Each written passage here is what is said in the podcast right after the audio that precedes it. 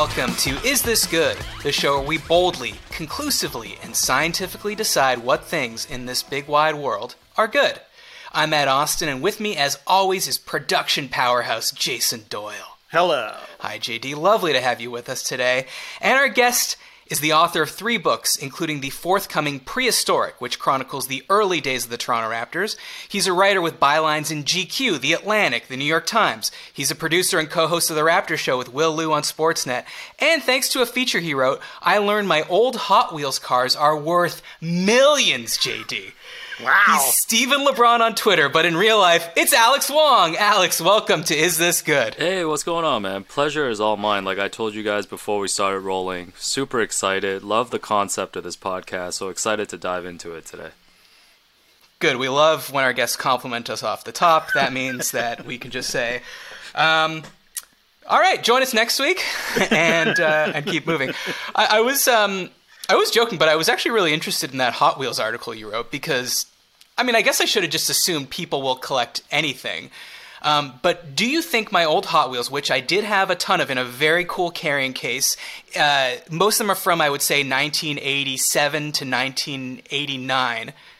Do you think I should go to North Carolina, visit my good for nothing nephews who didn't give a shit when I gave them to them, and take them back and sell them? Yeah, no, I think I think you and anyone else who, who thinks they collected anything growing up should should go see their good for nothing nephews wherever they're located in the world because it seems like now you talk about Hot Wheels, you talk about I don't know sports cards, you you think about just a general trend of vintage. Everything old is valuable again. Like I've been thinking about digging very deep into my parents' basement to just find my old CDs that I used to collect back in the day, or like DVDs. Like these things sound so like you know out of trend now, but, but I don't know. I feel like everything that we had growing up in the 80s and 90s i- is just coming back around again. So that's a, that's a long way of, of for me to tell you yes. Yeah, CDs are selling. I don't know if you're like now. That's what I call music volume four, uh, or, or let me give you a, a Canadian throwback: a Big Shiny Tunes. Exactly. Did you ever have any Big no, Shiny no, Tunes? I I love those. You know, I was a big hip hop guy growing up, and and you know, it's funny because like De La Soul recently, that was the biggest news that there's their, Mm-hmm. you know their catalog is finally on streaming, and it's so funny. And I'm I guess on every podcast I end up talking about how I drive a 2001 Honda Civic, but like I still drive an 01 Honda Civic with a CD player, and like I actually didn't understand what the excitement was that everybody was about the streaming because I still play their CDs in the car, and I've been doing that for like the last 20 years. Um, so you know, CDs have always been in, uh, at least uh, you know, in, in my sphere. So wait, are, are you the only owner of this 2001 Honda Civic? Yeah, so so I guess the, the origin story of this Civic is this is the first car that I got that my parents graciously bought for me in high school. And you know, it was passed. It was. I guess it was passed along to my mom at some point, and then my mom got a new car, and then um, now it's been passed uh, back down to me. I always joke that when, the next time it breaks down, I'm just gonna leave it on the DVP in Toronto, and my mom always freaks out. So um, I'm not gonna do that. But you know, I, actually, I'm not sure. I might just check the Uber and just get out of there. Yeah, because there's no value left in that car. Yeah. Oh, the- the Except for the most- De La Soul. Yeah, I uh, was gonna say that um, Three Feet High and Rising, even though it's on streaming now, it, like the CD version is super valuable because all the samples aren't even on the um, the streaming version. That's so- right. I was actually having this exact conversation yesterday with a friend who was telling me about how I guess because of the sampling and the clearing rights, because back then it was kind of like the Wild West, right? Like like in the late '80s type, they were just you know Prince Paul was just sampling everything and didn't care about clearances and stuff. So yeah, if you ever see a Honda Civic, um, just on the side of the DVP, go in, grab Soundbombing One, the first Redman album, and De La Soul. I think that's the rotation right now. Yeah. I want to talk prehistoric. So this is your book that's coming out. First of all, uh, well, I should say it's about the inaugural season of the Toronto Raptors and um, sort of the effect that the team has had on the city. So first of all, when's it coming out? And is, is there like a general thesis to the book? Yeah, you know, I'm super excited about uh, this book that I worked on the last couple of years. It's currently slated for an October 24th release. Um, you know, for, for me, you know, having grown up in Toronto, you know, originally born in Hong Kong but moved here in Toronto um, in '92. You know, I've been a basketball fan growing up. You know, you hear about the Dream Team, you hear about Michael Jordan and the Bulls, but of course, it's very different. I think a lot of kids can relate when your own hometown or the you know the town that you live in gets its own team. So like I've had these bits and pieces of memories about the Raptors growing up. You know, obviously people talked a lot about their name, their logo. You know, talked a lot about oh what those early years were like at the SkyDome. You know, the one time that they beat the 72 and 10 Bulls. Um, so for me, this was kind of uh, my most personal project in terms of uh, in terms of putting together a book. Like I really wanted to go back and really tap into talking to people who were involved in the organization, the players, and everyone involved in that first year, and really pull all of those stories together. And you know, I think the overall thematic thing that came out of this was like a lot of these players from the first year, you know, people might remember the Damon Stoudamire's, you know, Tracy Murray, Zan Tabak, like all these players. I was able to track a lot of them down and talk to a lot of people, even in the front office and working in the different like marketing department, game ops department, original members of the dance pack all of these people still keep in touch and they have reunions every couple of years. And like for me like the thing that came out of it was just there's just this special bond when you start something from the ground up. And that was the that was really something that really resonated w- with me by interviewing all these people in the book and recognizing that hey you might look at that first year of the raptors team they won like what 20 games 21 games? Uh, but but to me it's, it's, it's, there's more to it than that than that story. It's about this group of people who came from these different places uh, together to kind of really help build and lay the groundwork for, for, for what the raptors ended up becoming and, and who they still are today Sounds great. I'm sure. I'm sure you'll be back on No Dunks to talk about that when it comes. yeah, yeah. You know, I, I actually just listen. I actually did, did that off the top of my head. I, I gotta, you know, you know, I, you know, I gotta say I'm pretty proud of myself for doing that because like I'm definitely not in book promo mode yet. Uh, I cannot wait uh-huh. to be on um, book promo mode and just recite all of that on every single podcast just to make my publisher happy. Yeah. I've already got you slated in October 23rd. okay, well let's let's prepare you for for uh, for book promo season. I have a feeling the number one question you're going to get is, "Did you interview Drake?" Oh yeah, no. So so because the book is so condensed in this like time capsule of like really going back to that period between like 93 when the NBA announced that they you know they were awarding a franchise to Toronto and going through all the way to the inaugural season, I didn't get a chance to interview Drake, but good thing I got good PR here. I'm ready. You know, one of the best uh-huh. interviews I was able to get was I actually got to talk to Samuel Jackson, who was a fan during the first season because he was filming Long Kiss Goodnight in Toronto, had a relationship with Isiah Thomas, who was a general manager at the time. So that was probably one of the most fun interviews. Like I want to say the players and the people involved in the organization, they definitely gave me more in-depth stuff, really personal stories. But in terms of a name drop, I think I'll be I'll be rolling out the Samuel L. Jackson name drop all throughout the promo tour. I, I didn't really know that Samuel Jackson was that connected to the Raptors, but yeah, I there we go. They, I, they, yeah, uh, I get so excited when people say they didn't know or didn't know this bits and pieces because I really think there's a lot of cool stories in there uh, that people are going to find out. And the funniest thing, if I, I could just say this really quickly about about Samuel Jackson, is obviously a-list actor. You go through the publicist. You know, my, my friend Elaine Kwan helped me set that up. You know, you, you know when you get like a calendar invite, like you know for a Zoom, mm-hmm. for a podcast. Usually it's a little half hour. You know, block off a half hour. I was given a five minute block on his calendar. The calendar invite was two two p.m. to two o five p.m. I, like you don't understand how thin that that was the thin blue line, man. You guys can't believe it. And I ended up keeping him for eight minutes, which uh, you know that's uh, that, I, I, did very well. So I, he must have been really having a great time. yeah. And the funniest thing is like he picked up the phone. I'm like, yo. Sam, big fan. He's like, yeah, I heard that before, man. Let's get this moving. oh man, no time for pleasantries with Samuel Jackson. Wow, that's that's crazy. Do you think they'll they'll um, retire his Kangol hat to the Raptors? Of Yo, the, uh, li- listen, man, of the I, arena. I think the Raptors have been clowned for for having like they have an inaugural season banner there, which I'm not gonna disrespect during my book promo tour. Um, and mm-hmm. I think I think they have like a Bon Jovi, some kind of Bon Jovi banner yes, that was there before, do, yeah. as well. So all of that is interesting. And it's funny you talk about Samuel, it ties back to at the beginning you were talking about Hot Wheels and like collecting. So like I mentioned, my friend Elaine is actually she worked with the Raptors um, during that first year in community relations and like has kept a friendship with Sam. Like last time she traveled to New York, you know, she went to see uh, Samuel Jackson. I think was doing a Broadway or off Broadway play. And like I was, she was like, "Yo, you should give me something that I can like get Sam to like sign." So like speaking of like collecting stuff, so like I actually could have driven home and gotten either like the Jackie Brown DVD that I have. I could have gone to some DVD used DVD store, found Snakes on a Plane or something like that, and got it signed. But on a Sunday, when I was given just like a half day notice, I was too lazy and passed up on the opportunity. So I, I guess that's my question to you guys: uh, Was that good? Yeah, that I passed up on that opportunity. I kind of regret I it. just. I just, I just like that you have DVDs. This guy loves physical media, JD. you guys don't understand. You guys don't understand. If it's back? circular and Yeah. has a hole in it, it's, uh, it's probably he probably loves bagels. I uh, might be a hoarder. I might be a hoarder. This, but that's a whole other conversation. Yeah.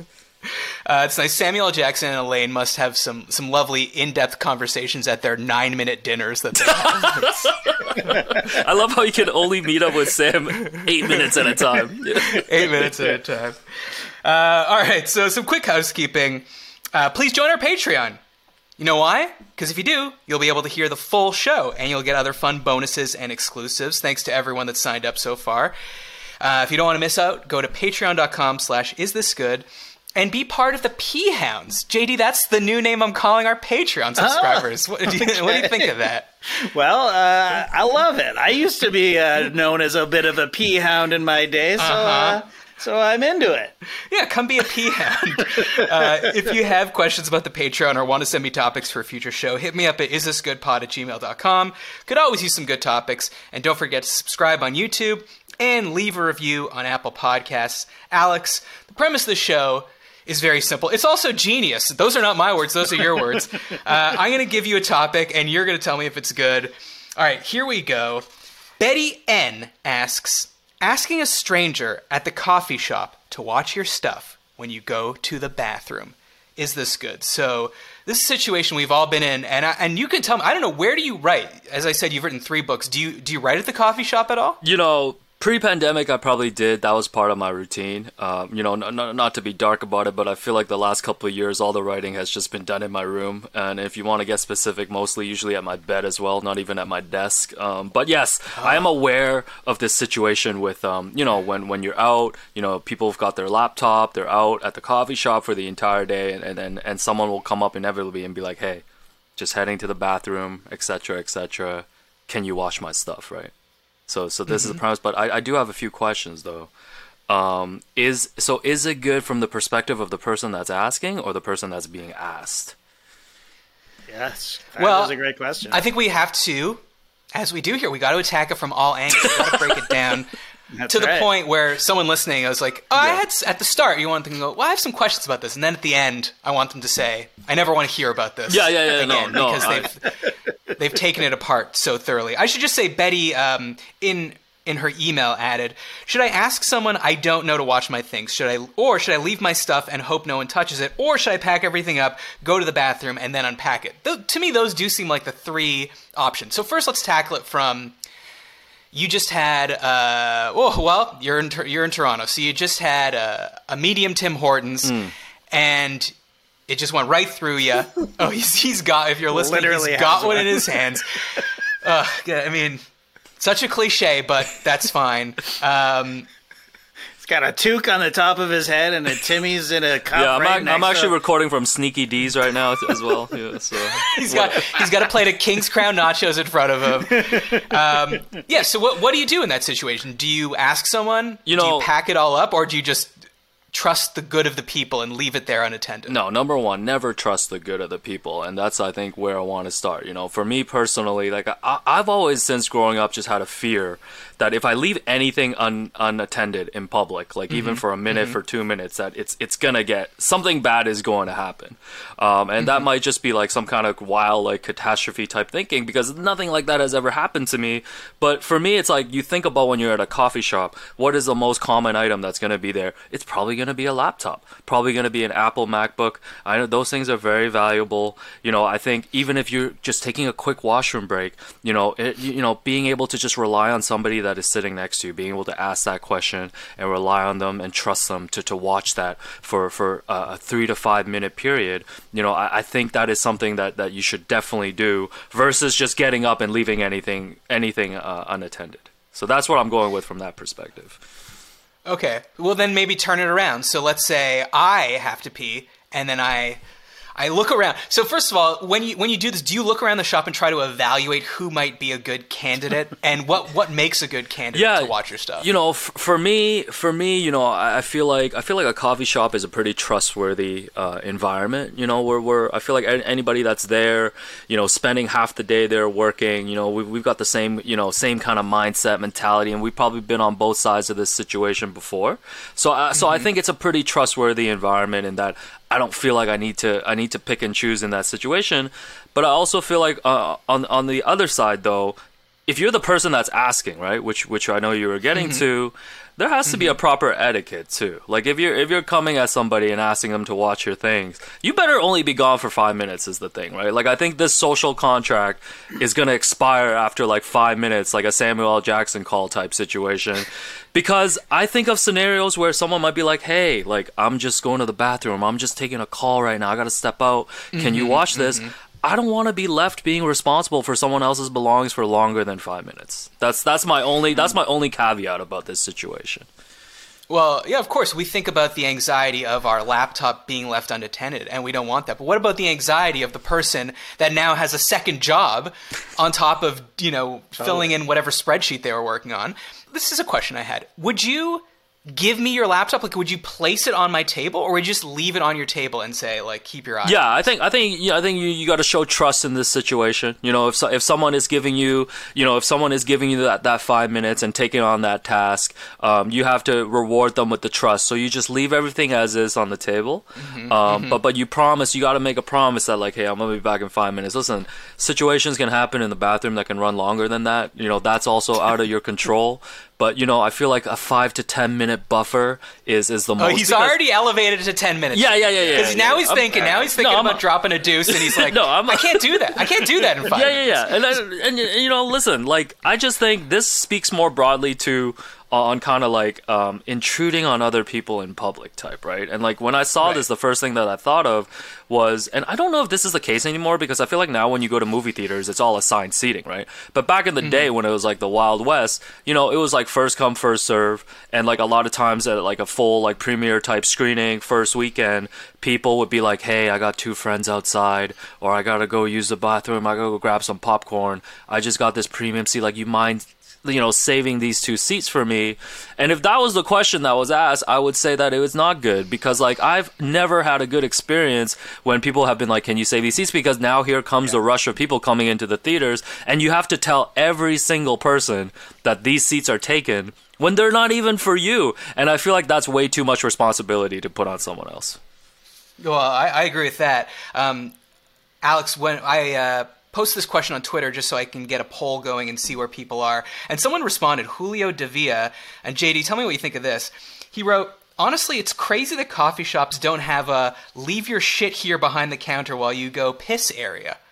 What do you think? Do you think that's workable? Like a little, like a you get a claim ticket or something? I think that that is uh, totally reasonable, and I think that the etiquette, the social contract, the etiquette should be you should never ask anybody to watch your stuff hmm. ever. Oh, so, you, so you're packing it up, or you're just I'm packing it up and I'm taking it in with me because it's just way too much pressure. And whatever, if something were to happen, the person you've asked is number one, suspect number one, or to just simply to blame. Like, hey, what happened to my stuff? Oh, a guy took it. You know, like. What, what were you supposed to? I, I'm a 98 pound woman. What, what what did you want me to do? Like tackle somebody? You know, like it's just too much pressure. I, I think JD has a good point. Like there, there, there are all these other scenarios that could go wrong. Like there's a lot of downside um, to to this situation. So you know, for me, I would honestly just have a you know instead of having that counter where people can leave their stuff, you know, maybe maybe let's just let's just make this more even more complicated for the coffee shops. Like they should have on hand these five minute contracts that you can sign that you're responsible for for five minutes. You know, you hand this contract over to the person next to you, but you know, at the time that it expires, it's no longer my responsibility. So you're only bounded by that social contract for five minutes. Yeah. I like that. See, I like that. I'm not worried about theft. I'm worried about two things. Number one, that person spilling coffee on my mm. laptop. And number two, if I'm watching the laptop, I'm worried that I'm going to be the victim of some kind of like TikTok prank where someone gives me their laptop, they go away. Then someone tries to steal it, and I'm like, what do you, you can't take them. They're like, oh yeah, no, I'm that guy's friend, you know, blah blah. And then at the end, then I keep resisting, and then at the end they say, ha ha, this was just a test to see how loyal you would be to strangers. Congratulations, you passed. Yeah, this is like a like a good Samaritan type test. You know, why don't they put a slot in the in the bathroom like you guys said? Just bring the laptop there. We can put it in some kind of slot while while you know. It's you take called care a business. laptop. Put it on your lap, man. Like, what else are you doing? Uh, all right. Well, before I give you the poll numbers on this one, I mean, this will give you an idea of where we are. Uh, John Horn on Twitter replied, This data reflects why our society is crumbling. Trust is at an all time low because 64% of people say asking a stranger at the coffee shop to watch your stuff is not good. I mean, that's way higher than I thought. I, I don't know. JD, if, if I were to work at a coffee shop for, let's say, not a full work day, eight hours, but realistically, three, four hours, I'm peeing on the hour because I'm drinking so much. Because Yeah. I'm respecting the coffee shop's time and paying them for teas and coffees, and uh, various yes. biscuits and treats and delights. Hundred percent. That's what you should be doing. You should be every hour. You should be buying a the size of coffee that Alex has in his hand right now. And but that means you're gonna pee. I mean, I'm gonna pee. I know You're you, probably you're going to peeing pee more than I poo. do. Yeah. Okay, Yeah. well, Ma- ma- Well, it's coffee. It's a diuretic. that's man. why I wear a diaper because I don't trust anyone. Maybe maybe we Okay, can maybe on. we can have some kind of financial incentive in this situation too. Like if you know if you're asking someone to watch your stuff, you know they, they, they should get they should be financially compensated per minute. Um, I also think this speaks to another point too that you guys mentioned. It's like you know you guys are right though. It's like a lot of us go to these coffee shops, we'll buy a drink, you know, get a muffin or something, and then we're there for seven hours. Like you know not not to destroy the freelance economy, but I feel like we should be charged by the hour as well for sitting in that coffee shop. Uh, all right, let's move on to the next topic. Very simple. Solitaire. Is this good? So I got this idea uh, for this topic from you, actually, Alex, because you wrote an article in the National Post titled "An Ode to Solitaire: The Old Game Has Found Modern Meaning." So I was curious before you answer the question, like, why? What inspired you to write that article? I was literally, I believe, I was. Uh, I took a trip to Japan. I want to say, um, and you know, I was on a really long flight, and I couldn't stop but but notice that there was like several people in my aisle just like playing solitaire, whether it was on their iPad or on their phone. And then after that, I started everywhere I went, whether it was on the subway or you know just out in public settings, like. I would just keep noticing every week that there were people just playing solitaire. Um, and to me, like solitaire is such a such a classic game in terms of you think of your classic PC games. Like I think of Solitaire, Minesweeper, and, and Pinball, right? Like I thought a lot of people growing up in our generation remember just pulling that up and, and killing time. Um, so so so I just set out to to, to, to, to try to find cool stories. Um, uh, about people who played solitaire, and then like you're reminding me of stories that I've written that I, I don't remember now, which is um, which is kind of wild. So it's cool, but it's like I remember one of the one of the people in the story i think like got into a car accident or something like that and then like he couldn't go anywhere and he was in his room and he would actually use actual cards to play solitaire as a way to kill time. Um, so that was just the premise. The premise of a lot of my stories is just comes from something that i noticed and then i try to see if i can spin it into an actual interesting story Uh, I don't. I don't mean to take us completely off track here, but I remember during the coffee shop topic, you said you never leave your stuff anywhere. You always think it's going to be stolen. I was actually wondering. Let's say you got your headphones out, or your laptop out, or an iPad out on an airplane, and then you go to the bathroom. Do you just leave it there? Oh yeah, yeah. Because where are they gonna go? They're not gonna jump out of the plane with my stuff, you know. So we're in this contained environment. If D, if DB Cooper's on the plane, you never know. yeah, yeah. So like, you know, if you if you want to play the odds, you know, I'm gonna play my odds there and and, and, and just trust everyone there because we are in that condensed environment. It's true. In a way, the air, the air uh, airplane is the safest place to leave anything. But I do always think, like, obviously, I'm not worried someone's going to walk off the plane. But I am worried that if someone takes it, I'm never going to know who it is. Unless right, right. when we land, like, I kick up such a fuss that like security comes on and makes everyone unload their bags. But like, so if you could steal something on a plane and get away with it, for sure. No, if you're able Uh, to pull it off, all respects to you. Like, you know, here, take my laptop. Yeah, go Yeah, ahead. you just yeah. you just gotta steal something that's more expensive than the ticket for the Yeah, no, no, no. Right. You you deserve it if you're able to pull off some DB Cooper shit. Like you you just you deserve it. I just gotta tip my cap to you as I walk off the plane without my my belongings. Yeah.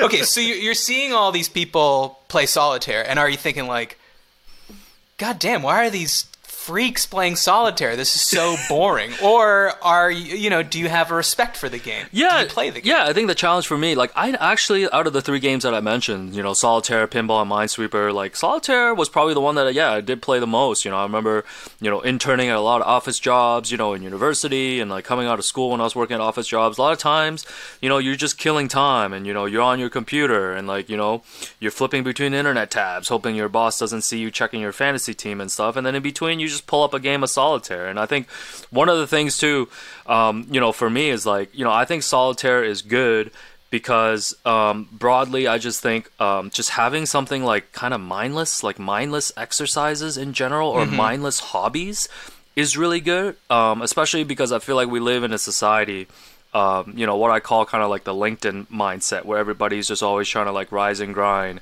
And like everything that you do have to have a purpose. You know you got to be at the gym at six in the morning. You know you got to do this and that. You got to be so productive every day. Um, I think I think we got to swing back the other way and really put more value on just killing time and, and, and you know doing stuff that, that doesn't have to have some kind of end goal. I mean, I totally agree with you because I do like doing mindless things, but I, I don't think solitaire is mindless enough for me. I don't know if that means I'm stupid. Does, does this mean that I'm stupid? I'm 41 years old. I still don't understand how Minesweeper works. This this is my experience with Minesweeper when I like when it was on Windows, you know, 95 or whatever. I would click in a box, it would open like like a bunch of boxes around it. And I'd be like, oh, cool, I'm doing good. I'd hit another button, like explode.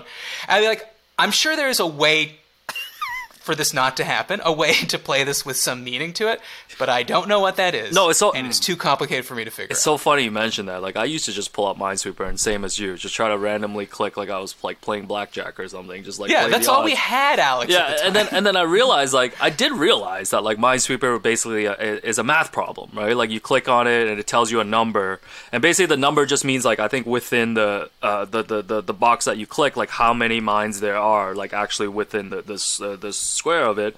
This is so hard to describe. hate describing anything like math related, but like I like never. The, the the other problem with like these, you're right though. The other problem with like mindless exercises, like they got to be really mindless because even solitaire or Minesweeper does require thought. Um, and for me, I'm I'm similar as you, Matt. Like I never had the patience to actually, you know, play Minesweeper properly to the point where I felt like I was I was doing something. Um, so again, it goes back to I think I think we've got to really dive deep into like what mindless is. Because like when I think of mindless hobbies like for myself like i legit just mean like going on etsy like i love vintage like just browsing vintage for like three hours at the end of the night or going to like my ig explore page and looking at like japanese street style pages and looking for like fashion inspiration that i'm never gonna do because all i do is like wear tees and jeans. It's like stuff that will have no end goal for me but i feel good that i just wasted two hours doing nothing. I think the most mindless exercise for me is just watching poker on tv anytime there's poker programming on TV, like I can't take my eyes off it. Like I don't care who's playing or what hand it is. I just love having poker on. Like poker to me is like poker to me is like like no stakes sports. Like you know how when we're like you know obviously I'm in the sports space, you guys as well. It's like sports everybody gets so amped up, right? Playoffs, all this stuff, must win games. To me poker is just watching people play cards and then that's that's what I love. So for me, my solitaire is poker. so a game that for the people playing it has a ton of stakes, but for you, Yeah, yeah, yeah. for, just laugh- for me, laugh it's so mindless. when Yeah, I'm, I'm just a big proponent of like finding stuff. Like, not everything that we do has to have some kind of like grand, like end goal. Mm-hmm. We need to we need to distribute our time better. Is what I feel like. That's right. We're being too productive. JD, what would you say if if I said solitaire was something people do to to get out of boredom that is itself boring? Would you agree with that? I, I 100% agree with it. This whole topic is so alien to me because I am I'm older than you guys. I in my high school people would play solitaire with cards and I would be like what the fuck i- what is this what are you doing and i've people have tried to teach me and i'm just like this seems like the most pointless exercise and then i would think it was 10 times stupider watching people play solitaire on a screen like on you know windows 95 or whatever i didn't get my Alex, first- that's that's someone that's never won solitaire and had the cards animate where they all Yeah, I don't know, man. JD sounded real shoot, bitter. shoot, Yeah, JD sounded real bitter right now. He never got to that end screen, man. That's how. That's how. I I've. I've never played. I've literally never played uh, a computer solitaire. I've never made it through a game of solitaire. So yeah, you're right. I have never enjoyed the satisfaction of uh, organizing playing cards, which is I, what I believe. There- there's- It It is. is. It is. There's something. Really? There's something like very peaceful and serene about it. I feel like you know, once you get to that point, you organize the cards, and like, like Matt mentioned, you see all the cards just come all come all out on the on the on the finish screen. Like there's there's something. Right. You feel like you accomplished something. You feel like you Right, accomplished okay, something, well, which which I guess goes against my point of it being mindless. So I take back everything that I said in the last ten minutes. So. So, JD, I'm guessing your kids have not been swept up in solitaire mania. Uh, not that I know of. It's possible, but I don't think so. I mean, Okay. Well, it's good to know the next generation has something more interesting to do than play. Hey man, I'm like, uh, uh, just go twiddle your thumbs, go be bored, just daydream. You know, Mm-hmm. that's my thing. And Alex, I'm the same as you, except that my my mindless entertainment is home renovation shows. Like, Oh, I love that. I can't get enough of them. I just like, and I don't even. I hate literally everybody on them. You know, people shopping for houses, or "Mm, I don't like this. The kitchen is too small. Whatever. Uh, but it's just I find it so calming and relaxing, and I'm and I'm just like go into lizard brain, and I the, and it just it's just daydreaming. You know. No, So- that, that- I love that. You know, I, I feel like you bring up like TV shows and stuff like that too. You know, I feel like with so many like these streaming services now and all these like wonderful shows that people want to get on, you also don't have to watch. Not everything you watch has to be good. You know what I'm saying? Right. Like I think there's some I think there's something to be said about just watching stuff that people don't respect that's just for yourself. Cuz like I feel like people too Totally. people too in this like the social media era always want to like curate their like taste level and stuff. You can have a certain taste level, but I feel like you need a little high low, you know? Like a little prestige TV and then some stuff that you really wouldn't want the public to know. Uh, you heard it here first. Be less productive and watch complete shit that'll rot your brain. Life is meaningless, yeah.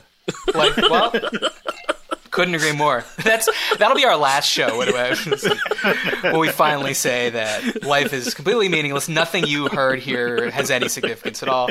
Uh, Eighty-one percent of people say solitaire is good, so that's Okay, that's pretty go. strong, JD. There we go. Uh, you know what? Maybe I should give it another try. Give it another. Don't don't. It's Yeah. you don't need to. The the time has passed for solitaire.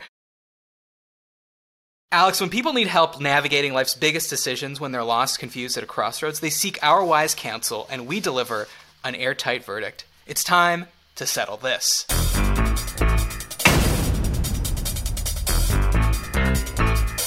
So, reminder if you need advice or found yourself in a quandary or a pickle, email us at isthisgoodpod at gmail.com. Tell us what's going on. We're going to help you, just like we're about to help this person. Except today, this person is me. I've never submitted my own settle this question, but uh, I, I had to because something was on my mind.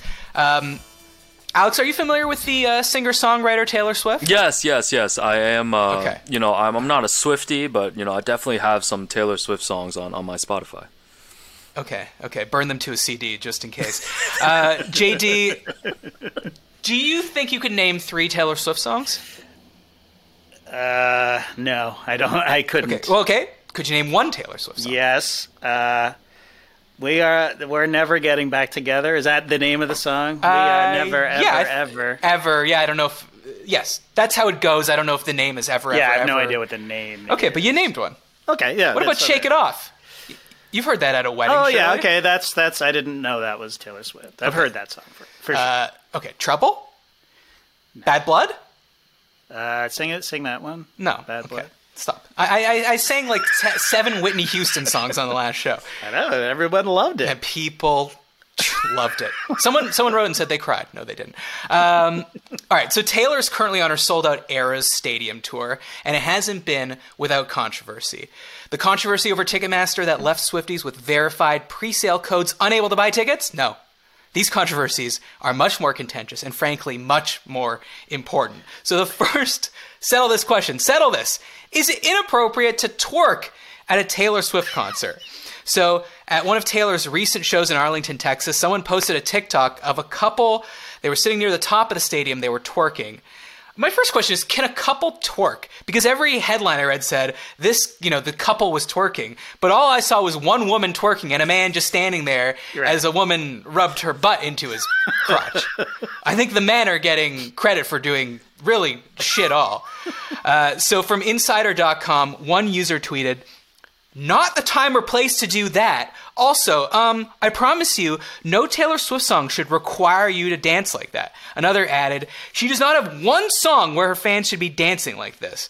Others noted that the twerking was potentially inappropriate for Swift's younger audience members, while TikTok users joked that they would have called security if they were in attendance. Uh, so settle this, Alex. What do you think? Is it okay to twerk at a, a, a Taylor Swift concert? Yeah, the definitive yes for me, man. You know, I, Oh I- hell I think, yeah! I think when you when you buy a ticket to a concert event, especially because you know we we, we you literally, we're literally labeling these fans as Swifties. You know, we, we live in an era where we have these you know diehard fan bases of, of pop singers.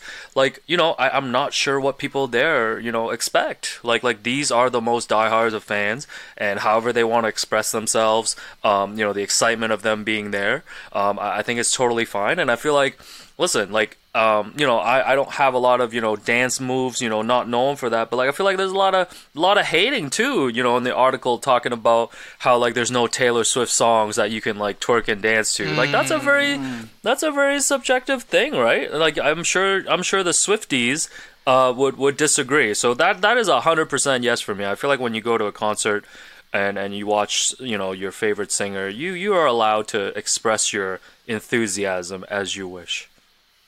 Well, before we get into the question of if if it's inappropriate, just like you were saying, and just like some of these people, uh, these angry TikTok users are saying, there's not a single Taylor Swift song that should require you or inspire you to twerk.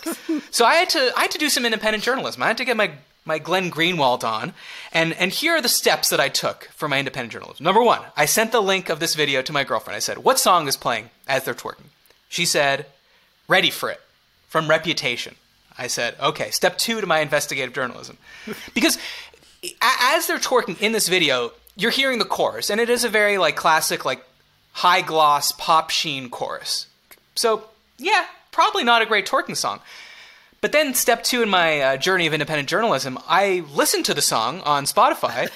this song is like a banger. Like it starts with a really distorted bass, and while the chorus might be poppy, the verses are like pure like hip hop inspired. I mean, your mileage may vary as to whether you you know want to call that hip hop, Right. but it's you could absolutely twerk to that song, and that's just one one song. JD, I don't know Yeah. her her catalog well enough. So first of all, I would like to say that they're wrong on the facts. Um, but do you think it's inappropriate, JD, to twerk at a Taylor Swift concert? Absolutely not. I agree with Alex 100%. And as the great Madonna Ciccone once said, express yourself. Oh, Also- Vogue. Vogue? Yeah. Now, Madonna songs I can name, but I'm older than dirt. But uh, she, yeah. And though the amount of money you're spending on these tickets, yeah. Twer- twerking is a legit dance move, is it not? I mean, Well, well, that's that's the thing. It's like I'd like to tell people that are scandalized by it or think it's bad. It's like Elvis gyrated his hips in like the fifties, mm. and Yes. people thought that was too sexual. And guess Right. what? It was sexual. That was the point of it. He was gyrating his hips. When I was a kid, there was a dance. A dance so forbidden, it was called the Forbidden Dance, the lambada. Madonna, yes. if, if you don't know what the lambada is, um, oh, well, Alex, what song is it sampled in the? Da na na na na da na na. Yes. Out on the floor. What is that, that? I'm terrible. I'm, Jennifer ter- I'm Lopez? It is. terrible I with think the it- song titles. Is it Florida? No. It might be Pitbull. Uh, We're gonna have I to, should've we're done gonna some more have to fact independent check journalism. this. I'm just, Okay. I'm still, I'm still shook. Um, I didn't even know Madonna had a last name. Um, but um, no, I, She just I just feel like I, no, I just feel like there's just a lot of hating going on right now. Like like fundamentally, lot of hating. this whole thing is basically telling people to not be excited when they're at a concert. Like like I, I actually Right. don't understand the premise of that. Okay, well, let's get further into it with the second settle this question. Settle this. Is it inappropriate to scream loudly at a concert? So, Insider.com, Insider.com has all your Taylor Swift controversy news. Um, the headline says A TikTok of a Taylor Swift fan screaming at her concert has divided viewers. Critics called the behavior entitled, while others defended it. Uh, so, we're about to see TikToker Sophie Bradley, who captioned this video. The last time I saw Taylor on tour, the mom next to us asked if we could calm down because we were scaring her seven year old. See you tomorrow, Taylor Swift. I feel bad for whoever is next to me. So, let's see how loud this screaming was, JD.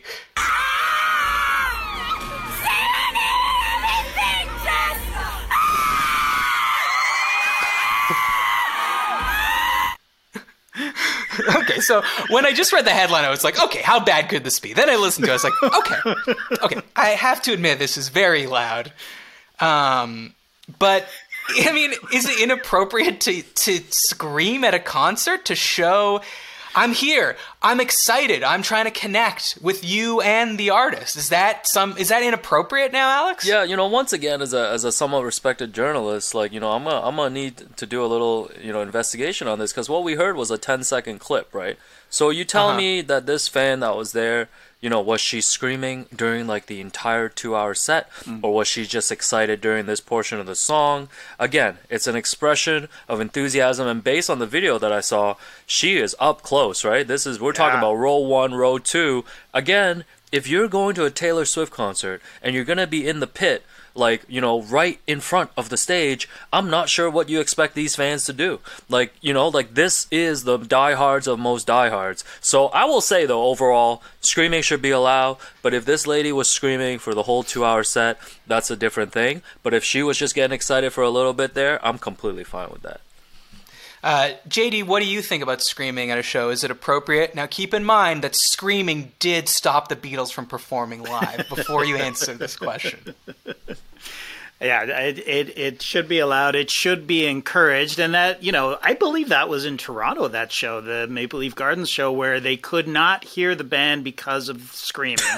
um, this is the Beatles I'm talking about. Of God, course, you are old. I've like I was there, man. I was working weren't. the door. Now uh, it's uh, it, but no, that's the artist wants to hear the how excited you are as a fan, and that particular fan was, as Alex said, so close that. Taylor probably heard her, right? So that's even more incentive for her to scream her head off. Now, again, if she's doing it for the entire show, that's a problem. But I, also, you, for those tickets, what do you, what do you, what's that? Twenty five hundred bucks? I mean, scream your head off, man! Like, Well, JD, at Tell the Bees on TikTok. God, how, how deep did I go into this? Uh, my, deep. My brain is rotting. Now, th- this is my like mindless activity. Um, he responded to a video, to that video, and he said, You either go one of two ways, right? You say, I paid my money, so I'm allowed to behave however I want. Or you say, We are living in a society with mutually agreed upon set of norms and mores. You understand that there's an appropriate way to behave when you're surrounded by people who also paid $500. But it's like your level of fun and comfort is superseding everyone else around you. So, I don't know. Two ways to look at it. I kind of agree. Scream all you want. That's the whole point of going to a show. You got to be a good, buttoned up girl in your daily life, but when you go to that concert, that's your time to let go and be carefree and not self conscious. But then, our final related settle this question Is it inappropriate to sing too loud at a concert? I can't, can't believe this would be a question. Again from Insider.com. Shout out to Insider.com doing all the important work. Um, this headline says A resurfaced TikTok of a Billie Eilish show is contributing to an ongoing debate about concert etiquette as a fan's enthusiasm drowned out the singer. We're not, we're not going to play this for you because it's a little kind of hard to hear unless you're also watching at the same time. But there's a fan that is, someone's filming Billie Eilish at a concert, and someone next to them that they don't know is singing along again, this is a classic. I was like, how bad could this be? Then I listened. What what makes it bad to me is not how loud they are, but how uh, much they're embellishing. Like, yeah, if if Billie Eilish is going, I'm the bad guy, the person there is going, guy.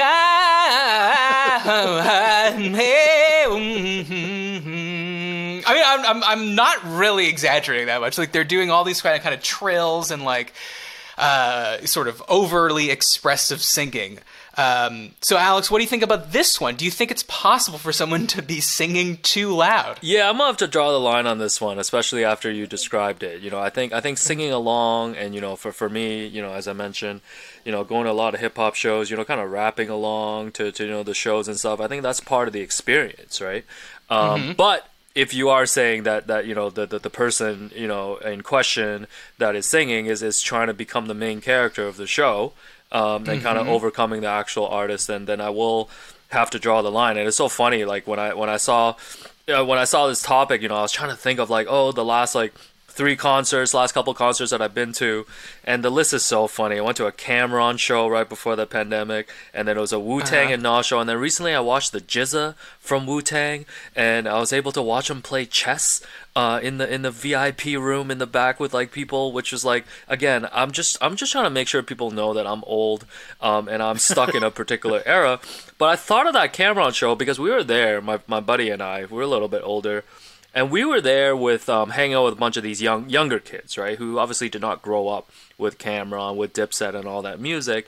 And when Cam'ron came out and did all his hits, me and my buddy were just rapping to every song, you know, just having a blast. And I remember the kids next to next to me pointing at us and be like, "Yo." Holy shit, these guys were alive when these songs came out. and I had never felt so old in my life. But all that all that to say, if you You're like, shut up, shut up, kids. I don't, I don't want to miss a single oh boy in oh boy. the problem with rapping along to like uh, i mean Cam- Cam'ron especially too is like there's so many inappropriate lyrics where you just gotta like take a step back once in a while type but like but like all that is to say that is literally like the joy of being at these shows right? Like when you hear a song that like you've loved growing up or you know you hear an artist but like so i'm drawing the line though. I'm drawing the line. Like don't be excessive about it. You know let's make it kind of a communal experience and and that's where I, that's where it's appropriate for me. Okay, so if, if I'm keeping score, we've settled that you could scream loudly at a concert. Uh, you can not sing along at a concert. Mm-hmm. And how somehow I already forgot the first. Oh, yes, you can twerk. Twerk away. Mm-hmm. And let's be honest, Billie Eilish sings a little too quiet. Oh, so you can't. You JD, can't. no, we can't. We, we, we can't get these people upset at us. I'm sorry. I'm sorry. We're going to have to edit that out. I'm saying that she's a quiet singer. So as a Billie Eilish fan, you should know not to sing along with Billie Eilish. That's all. Oh, okay, right, right. You're saying out of respect for her, for the craft. Yeah, she sings too quiet for us to be uh, belting out diva like, along with bad. Bad is it bad boy? Bad man? It's bad, it's definitely not. It's definitely bad guy, but bad uh, guy. That's it. I'm glad you're. I'm glad you're such a fan. Uh, all right, Alex. It's time for the "Is This Good" segment where everything is bad. Now, this one's for the Patreon sickos only, the P Hounds. to subscribe to Patreon, go to patreon.com/slash Is This Good, and you too can hear the full episode. It's time to pick your poison.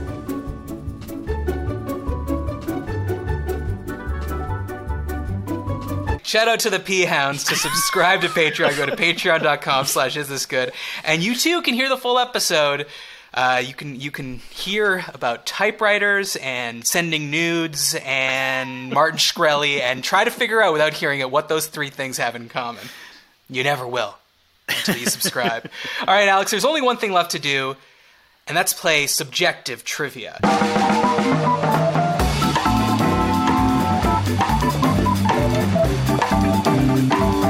Subjective trivia is just like regular trivia, except only I know the answer. Um, so, as we said earlier, Taylor Swift's on her Eras tour, and people say, industry insiders say that when it's all said and done, it will very likely be in the top five highest grossing tours of all time. But it's not there yet. So, JD, if you could put up what the current top five highest grossing tours are. Um, I'll take you through them quickly. At number one, so we're going from most to least, Elton John's Farewell Yellow Brick Road Tour. This was from 2018. Uh, number two, Ed Sheeran's Divide Tour, 2017. At number three, U2's 360 Tour. This was started in 2009. At number four, Guns N' Roses' Not in This Lifetime Tour. That's uh, from 2016. And at number five, the Rolling Stones' A Bigger Bang Tour. Uh, that was from 2005. So these are all pretty recent. Um, like I said, Taylor is probably, I think people say, gonna um, surpass the Stones, I believe. Um, so the question is, which of these would be the best show? And before you answer, out of curiosity, did anyone go to any of these tours? Yeah, so it's funny. I actually did go to the go to an Elton John Wow. show. Yeah, so I, I I probably saw this tour um, when it, when it came around in Toronto. This would have been before the before the pandemic. Um, but I'm not familiar to. I mean, I know all these people, but I'm not. I don't really listen to Ed Sheeran. Guns N' Roses Mm-hmm. not very familiar with their work. Rolling Stones as well. Uh, U2 had a running joke growing up. I always confuse U2 and Oasis, but I've been able to, to make the classification of their songs now. But yeah, Elton John is the one out of these five that I've, that, I've- that, that, that actually yeah I actually went to this tour. Okay. First of all, you would hate Guns N' Roses because uh, "Use Your Illusion" was on two CDs. Okay, so that you'd have to keep swapping. Oh man, the double disc. Oh, Oh It man. was a double uh, double disc. Uh, so you're going to Elton John. Uh, that's that's. Int- I was curious if anyone had been to any of these. You have, so obviously that's where your your bias lies. JD, what do you think? Looking at these five. I have not been to any of these shows. Lincoln did go to the Atlanta show of the Elton John uh, show recently. Uh, uh, yeah, like a couple of months ago. Um, said it was the best show he'd ever seen. Wow. He's 16, but still, um, I'm very, very comp- uh, confident that your answer is Elton John. I would go to all of these, to be honest. Um, I'm not a big studio, like a big uh, arena guy. I like uh, smaller venues, so um, and I also like paying under two hundred dollars for shows that I'm seeing. So you're But, never going to uh, a show again. Yeah, I was Yeah, say. basically, yeah, yeah. I, I've come to terms with that. Maybe you could sell that typewriter to get some pocket change. But yeah, I think I think you're going Elton John. Okay, so let me. I mean, just going through these, I've never seen Guns N' Roses or Ed Sheeran live. Um, no, not that I have any interest in seeing Ed Sheeran live. I saw the Rolling Stones at SARSStock. Shout out to SARSStock in Toronto. Oh I saw God. U2 in, uh, in an arena at uh, on their Elevation tour. So th- that was my second choice. I they are still younger than well, certainly the Rolling Stones and Elton John. I Yeah. think they're going to give it a little more oomph, a little more juice. But I did not go with U2. The correct answer is, and you both got it right, Yes. Elton John. Yes. Because it is his, his last tour, but just beyond that, like a deep, deep catalog with a ton of amazing songs, somehow makes sitting down behind a piano exciting. And I saw, um, I forget which streaming service was showing one of his concerts at the um, at Dodger Stadium because I think you know the, the his concert in Dodger Stadium. I don't know if it was 70s or 80s, but it was a, you know one of his huge shows. Um, so they broadcast that one, and it, yeah, like I said, it's it's the farewell tour. Though, is it? Is it? Is it Elton? You better not be lying, or else I'm gonna go in and edit this out, and I'm gonna say U2. Okay, that's the threat that I'm giving you. Um, all right, well, that was subjective trivia. That's the show. Alex, thanks for coming on. Where can people find you? Where can people read you? Where can people buy your books? Yeah, yeah. Just uh, you know, follow me on Twitter, Steven underscore LeBron. On IG is Steven LeBron. Uh, make sure you subscribe to the Raptor Show with Will Lou. You know, Will and I are on that. Um, you know, all throughout the season during the off season. And you know, if you're looking for prehistoric, I believe if you look up prehistoric at these book sites, Amazon, and all these places, it's already up for pre-order. But um, look for the promo tour um, across every single podcast, including all the ones that the two of you are involved in, coming in October. And, and just want to say thanks again um, to both of you for, for having me on. Oh, no problem. It's our pleasure. And, and if you are looking for prehistoric and you can't find it, just look for the book cover that is so bad that you cannot believe that it was even printed. And I just shoot straight. I've seen it. I've actually seen the cover, and I I've seen that person's work. Um, just just actually from looking it up from your stuff, uh, Alex, and it, it looks super cool. So definitely check that out when it comes out. If you have topics, tweet to me at startersmat. Email us at isthisgoodpod at gmail.com. Remember to, remember to rate us on Apple Podcasts. Subscribe on YouTube. Thanks for listening. Thanks to JD. Thanks to Alex. Thanks in advance for leaving a five star review for everyone. I'm Matt Osten, and this was good. We'll see you next week.